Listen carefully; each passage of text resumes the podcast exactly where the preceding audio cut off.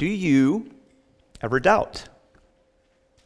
I know that's not a very Eastery question. You're sitting there thinking to yourself, I'm dressed up, I'm in church, uh, you know, I've got this whole God and Jesus thing down, it's all good. Or at least I'm open to it. Doubt? Well, I guess I'm a little different then. Because I've had doubts, and sometimes I still struggle with doubt. In fact, I want to suggest that I don't know how a person can be a Christian and not have doubts from time to time, because as long as you have faith, you're going to have doubt in this world. Let's talk about faith for a moment, okay? I want to illustrate this for you. Um, I want you to have faith in me, believe a statement I'm going to say, okay? Right now, in my hand, I'm holding a $20 bill. I'm holding a $20 bill, y'all. You like that? 20 bucks. Now, could be holding a dollar bill, quarter, some pocket lint. Could be holding nothing. Who believes that I am holding a $20 bill? Raise your hand. All right, keep those hands up. I need a volunteer here. All right, you, you believe I'm holding a $20 bill? Sure. You have confidence in me. Um, I'm willing to. I'm willing to trust you. Okay. I'm about to destroy her faith. You ready? You ready? I didn't say I was lying, but I did say I was going to destroy your faith. You see, I was holding a $20 bill, but you didn't know it. You couldn't see it. Once I've shown her that I'm holding the $20 bill in my hands, I've destroyed her faith because she knows I'm holding it now. In fact, it's been said like this if you ever arrive at a place where all your doubts are gone and all your questions are answered, take a deep breath because you've just walked through the pearly gates. I wish every church across America would put up a big sign in front of the church or over the doors, and it would just simply say, Doubters welcome. Come on in. We're here to have a conversation with you. I think people think to themselves, well, if I have questions or I have doubts, then I can't do this whole Christianity thing. They're all in that 100% certain camp. I'm more like in the 75% certain camp or the 60% certain camp. Well, the story that we're going to look at this morning really is a story for you. Because there's plenty of doubters in the Bible who had to overcome doubt. And there's one doubter in particular in the story we're going to look at that we see Jesus meeting him in his place of doubt. So I'd like to read to you Mark chapter 9, verses 14 through 29. It's a great little story. The Bible tells us that when they came to the disciples, they saw a great crowd around them, and the scribes arguing with them. And immediately all the crowd, when they saw him, were greatly amazed and ran up to him and greeted him. And he asked them, What are you arguing about with them? And someone from the crowd answered him, Teacher, I brought to uh, my son to you, for he has a spirit that makes him mute. And whenever it seizes him, it throws him down, and he foams and grinds his teeth and becomes rigid. So I asked your disciples to cast it out, and they were not able. And he answered them, O faithless generation, how long am I to be with you? How long am I to bear with you? Bring him to me. And they brought the boy to him, and when the spirit saw him, immediately it convulsed the boy, and he fell on the ground and rolled about, foaming at the mouth. And Jesus asked his father, How long has this been happening to him? And he said, From childhood. And has often cast him into fire and into water to destroy him. But if you can do anything, have compassion on us and help us. And Jesus said to him, If you can, all things are possible for one who believes. Immediately, the father of the child cried out and said, I believe, help my unbelief. And when Jesus saw that a crowd came running together, he rebuked the unclean spirit, saying to it, You deaf and mute spirit, I command you, come out of him and never enter him again. And after crying out and convulsing him terribly, it came out, and the boy was like a corpse, so that most of them said, He's dead. But Jesus took him by the hand and lifted him up, and he arose. And when he had entered the house, the disciples asked him privately, Why could we not cast it out? And he said to them, this kind cannot be driven out by anything other than prayer. Now, let me catch you up in this story just a little bit. So, um, Jesus is coming down from the Mount of Transfiguration. Just before that, in Mark chapter 8, Peter declares that Jesus is the Christ. Just imagine that you found out that your best friend was like the president's son or daughter. That'd be kind of a big deal, right? Well, this is an even bigger deal. This is the Son of God, the Messiah who'd come into the world. And so Jesus takes three of his disciples, Peter, James, and John, and they go up on the Mount of Hermon, and there he unveils his glory. He shows up in his radiant brilliance before him, and two of the big wigs from the Old Testament, Testament, Elijah and Moses, show up on the scene. And they also hear a voice from heaven saying, This is my beloved Son, with whom I am well pleased. Listen to him. I mean, talk about a mountaintop experience. So now they're coming down the mountain and they're getting back into the real world. And boy, do they ever get back into the real world, right? Jesus arrives on the scene and his disciples are in the middle of this heated debate. Uh, he told them that they would have the ability to cast out demons and do miracles in his name, but he's gone for a week and these guys turn out to be spiritual duds. Nothing happens. And there's these spiritual elite types that just seem to always be around and cast aspersion when something like this happens.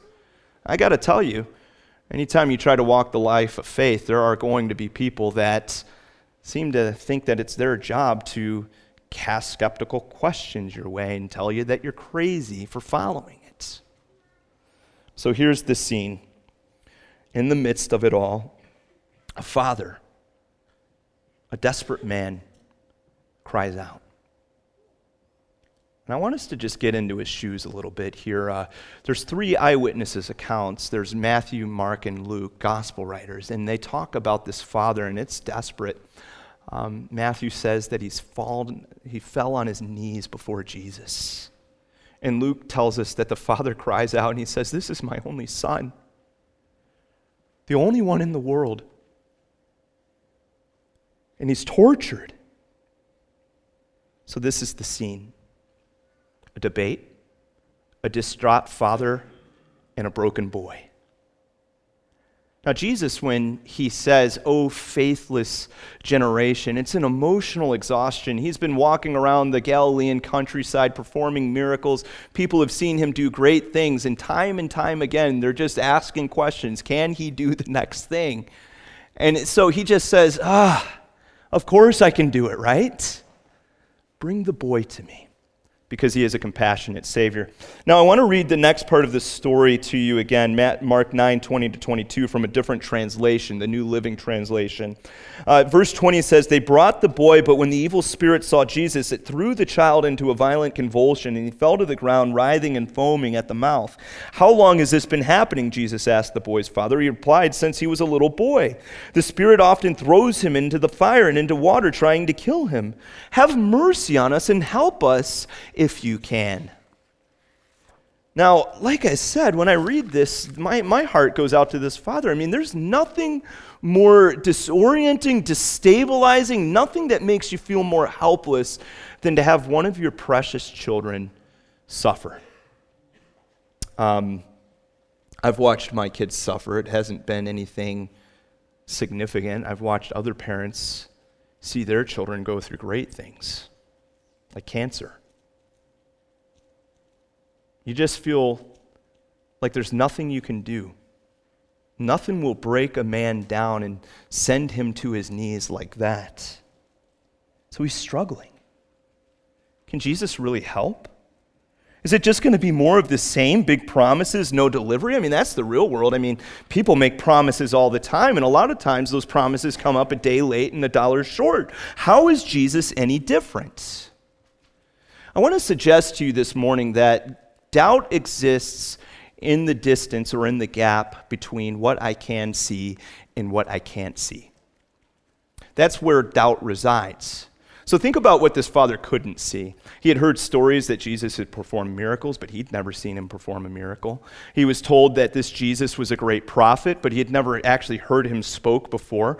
And there was actually whispers or rumors going about that this guy might be the Messiah, God's chosen one. But other guys had made that same claim before. Could, could he be the Messiah? Who knows? Here's what he could see. What he could see was a guy that was, well, rather unremarkable. Isaiah talks about Jesus like this He had no form or majesty that we should look at him, no beauty that we should desire him. It wasn't like he was this big, strapping kind of guy that everyone looks at and says, Oh, I'm going to follow that guy just by one look at him. No, he saw a lot of things. He saw his son tortured by a demon, he saw him thrown into water to drown him and thrown into fire to burn him. He heard Jesus say, Bring the boy. But, you, you know, you're expecting an instantaneous miracle here, but the boy just starts writhing around on the ground. what about those disciples? I mean, the disciples tried, but they couldn't do anything for him. Maybe those stories were just blown out of proportion. Do you see how big this gap is? There's a lot of distance between what he could see and what he couldn't see. For crying out loud, he wasn't there when Jesus was walking on water. He says, if you can do anything. If? That doesn't sound like a word that we use when we're making a, a, firm statement. If is a conditional. If means I'm definitely not standing in the 100% certain camp here. I'm willing to go out on a limb, but it's going to take more than just words to get me to the place where I'm going to trust you. I wonder, what are your ifs when it comes to Jesus? What are your questions that you hold on to but you don't ask? You know, because believers don't ask questions because we're 100% certain, of course, right? Uh, or maybe you sit in a place where you don't believe yet. You have a lot of questions and you're asking yourself, well, where do I go to even find out what my questions are and how I get them answered? One pastor notes that doubts tend to reside in three categories. There are intellectual doubts, those are the doubts that come outside of the church. They question the validity of the Christian faith. Is the Bible true? Uh, did Jesus really rise again from the dead? How can I prove something that I can't see? Something that's not reproducible. Uh, there are also spiritual doubts. These are the doubts of people who uh, follow Jesus, and they're asking questions like Am I really a Christian? Why do I struggle to pray? Am I growing? I think other people have personal relational doubts with God, like, Does God actually love me? I see him loving other persons, but I wonder if he loves me. And then there are circumstantial doubts. This is the biggest category because it encompasses all the whys of life. Why did I lose my job? Why did my marriage fall apart? Why did one of my children die?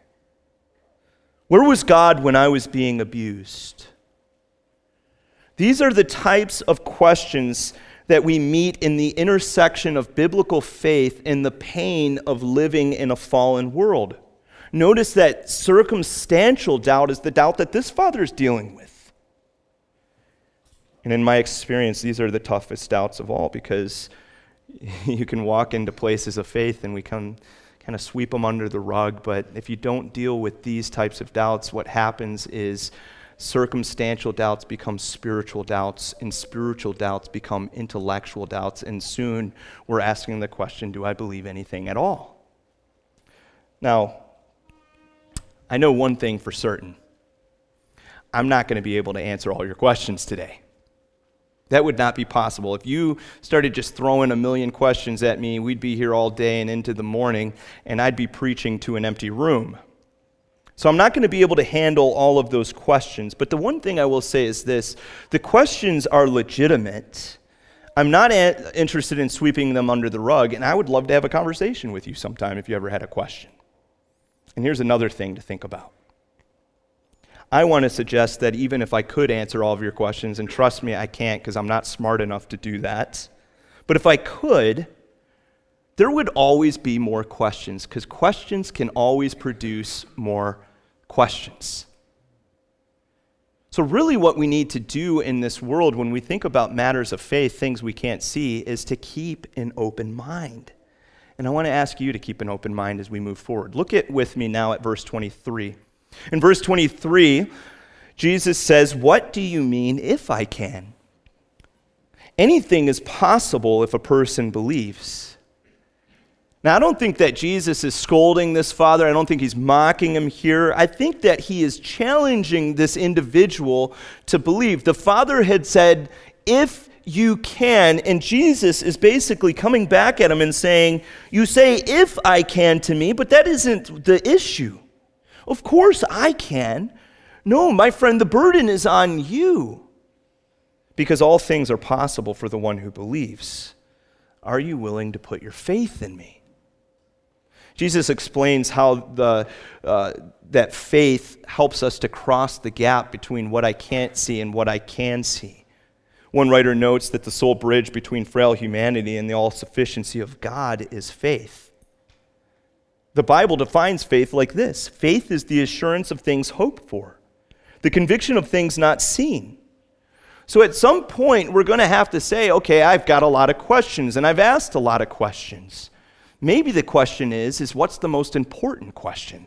What is the one question I have to answer in order to move forward in faith? And I would submit to you that that question is, who is Jesus? And can I trust him with my life? Who is Jesus and can I trust him with uh, my life? Because you can only really trust in a person. Now, for many of you, who is Jesus might be a hard question to answer. I mean, a lot of people know of Jesus, but many of us hold some imprecise understanding of who Jesus is. One author notes that not every Jesus is the real Jesus, and then he goes on to talk about all of these different iterations of Jesus that exist out there today. For example, you have Republican Jesus, who is against taxes and activist judges, family values, and he wants to own his firearms, right? But on the other side of the aisle, you've got Democrat Jesus, who is against Wall Street and Walmart for reducing our carbon footprint on this world and is willing to print money if he can help the welfare of others.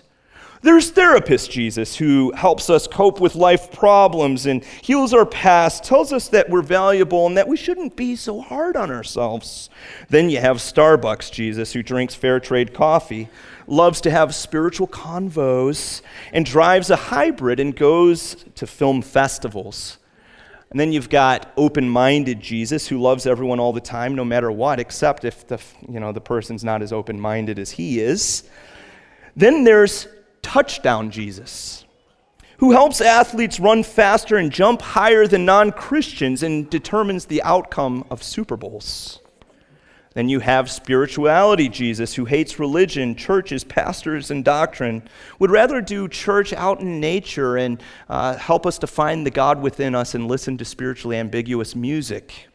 And then there's good example Jesus, who shows you how to help people change the planet and become the better you. Do you see the problem with all of these different iterations of Jesus?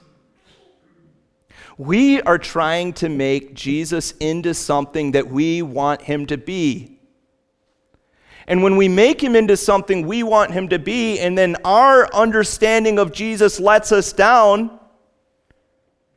well, boy, we think Jesus let us down, but Jesus isn't the problem. I'm the problem. I've changed him. So, who is the real Jesus?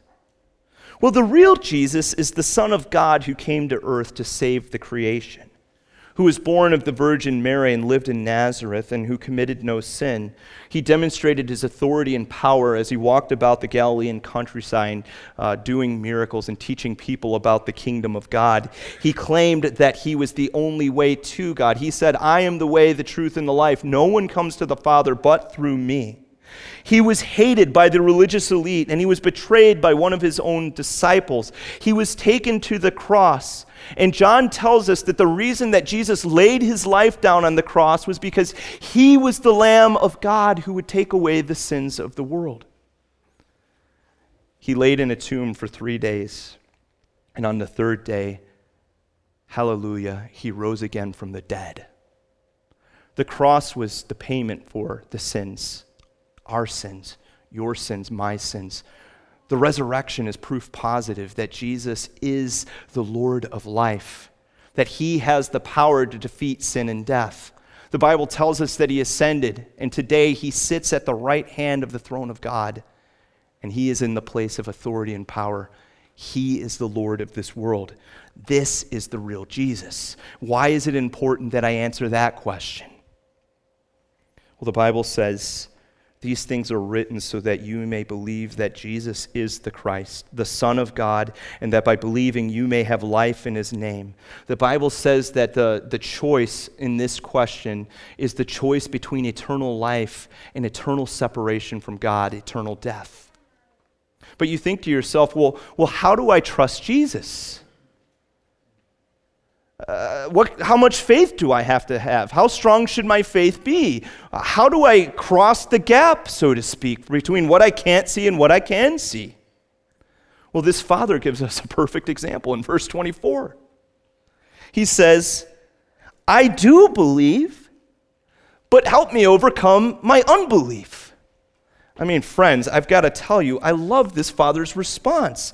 I mean, this is the type of response that gives me hope. This response puts faith within the realm of attainability. This response shows me the kind of faith that Jesus can work with. Perfect? No. Imperfect? Yes. Vacillating? Yes. Wavering? Sure. Doubting? Still. But sufficient? Absolutely. What kind of faith can Jesus work with? Well, I think we see two things. One, Jesus doesn't need perfect faith, he just needs genuine faith. Genuine faith takes a step forward even when it still feels uncertain. It takes no confidence in itself. It doesn't judge Jesus because of the weakness of his followers. And I've got to say, a lot of people aren't going to church today because they saw someone that said they're a Christian do something that didn't really resonate with the message of Jesus. Remember, that's not Jesus' problem, that's their problem. True faith is unconditional openness to God, a decision in the face of the contrary that Jesus is able. And until we see Jesus, our faith will always be insufficient, but that's okay because Jesus is the all sufficient Savior. He's the one that helps us to bridge the gap. He's the one that can make the provision for us.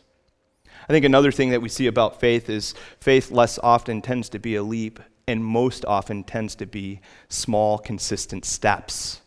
A lot of people think that, oh, if I was to trust Jesus, well, then I've just got to sell everything, jump on a boat, and go live in a mud hut in Africa. I don't know what you think, but I'm just getting out there, right? People think that it's like this big, spontaneous leap like that. Sometimes God calls us to make leaps.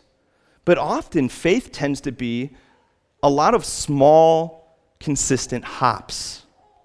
It makes me think of this guy named Don Bennett. I read about in a book, The Leadership Challenge.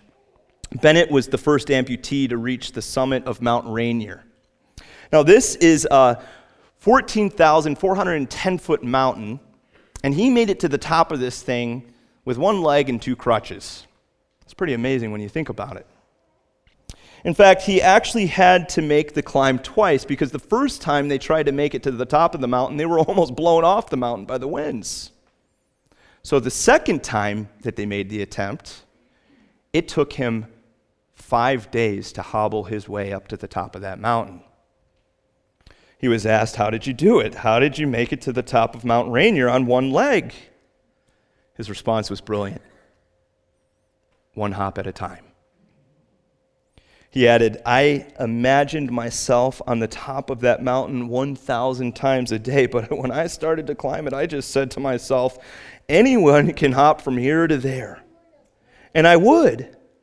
And when the going got its toughest, I was really exhausted. And that's when I would look down at the path ahead of myself and just say, You just got to take one more step. Anyone can do that. And I would. That sounds a lot like faith to me.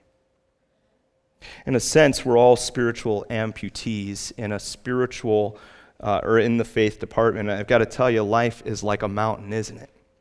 It's not easy. We have to trust Jesus. We have to keep on trusting Him, one shaky hop at a time. One more decision to say that I'm going to keep following Him.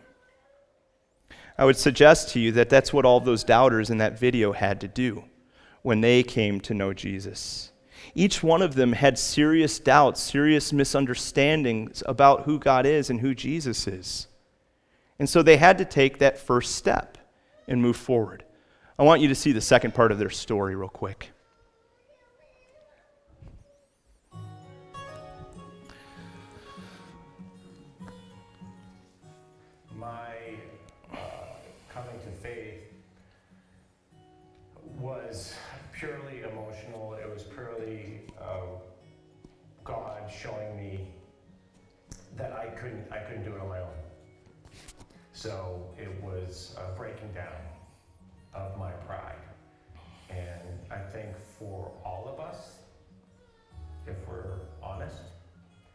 It's really our pride that keeps us from admitting that we need God in our lives. So it was a pure emotional uh, decision for me. And then afterwards, the blessings of understanding how Christianity and the Christian worldview and everything the Bible teaches and everything God is actually matches up the best with the reality that we experience in this world. I think watching my mother when she passed away and her faith and seeing how strong it was when she was battling with my father at the same time, that was when I truly began to understand that she had a, an earthly husband, but she had a heavenly bridegroom. And that was amazing to see. And then when we went through our battles having our own children, and all of those prayers that I, rather than seeing what I wasn't given, I saw how faithful he was in the end.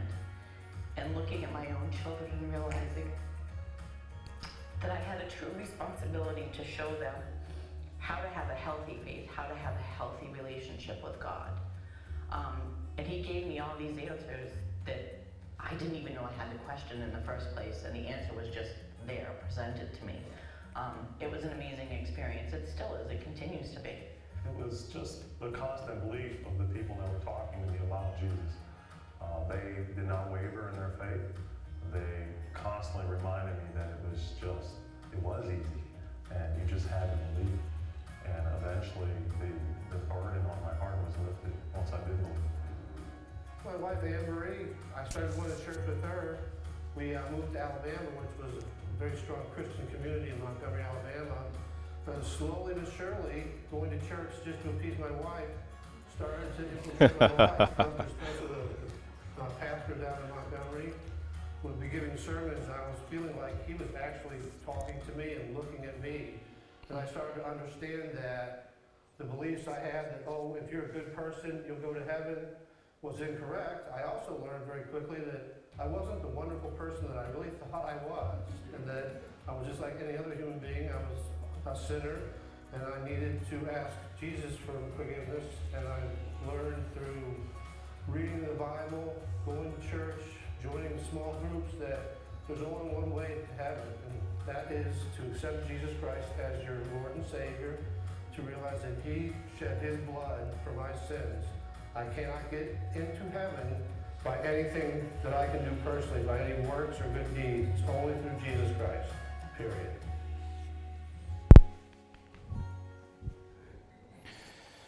So I want to ask you a question. Have you trusted Jesus? Have you put your faith in him? Maybe you still have questions and doubts, and I want to say this too. I think it's okay to put your faith in Jesus even when you're still feeling shaky in the moments. Uh, you can think of it like this Anybody in this room afraid to fly? Anybody? Thank you. Couple honest people in the room there this morning. Now, I got to tell you, I'll be honest, when I look at an airplane, I look like uh, I see a big metal can, a sardine can that is entrusted to this big conglomerate's uh, security protocol, and I think to myself, boy, this isn't going to work out too well in my favor. In fact, whenever I jump on a plane, I am 20% sure that that thing is going down.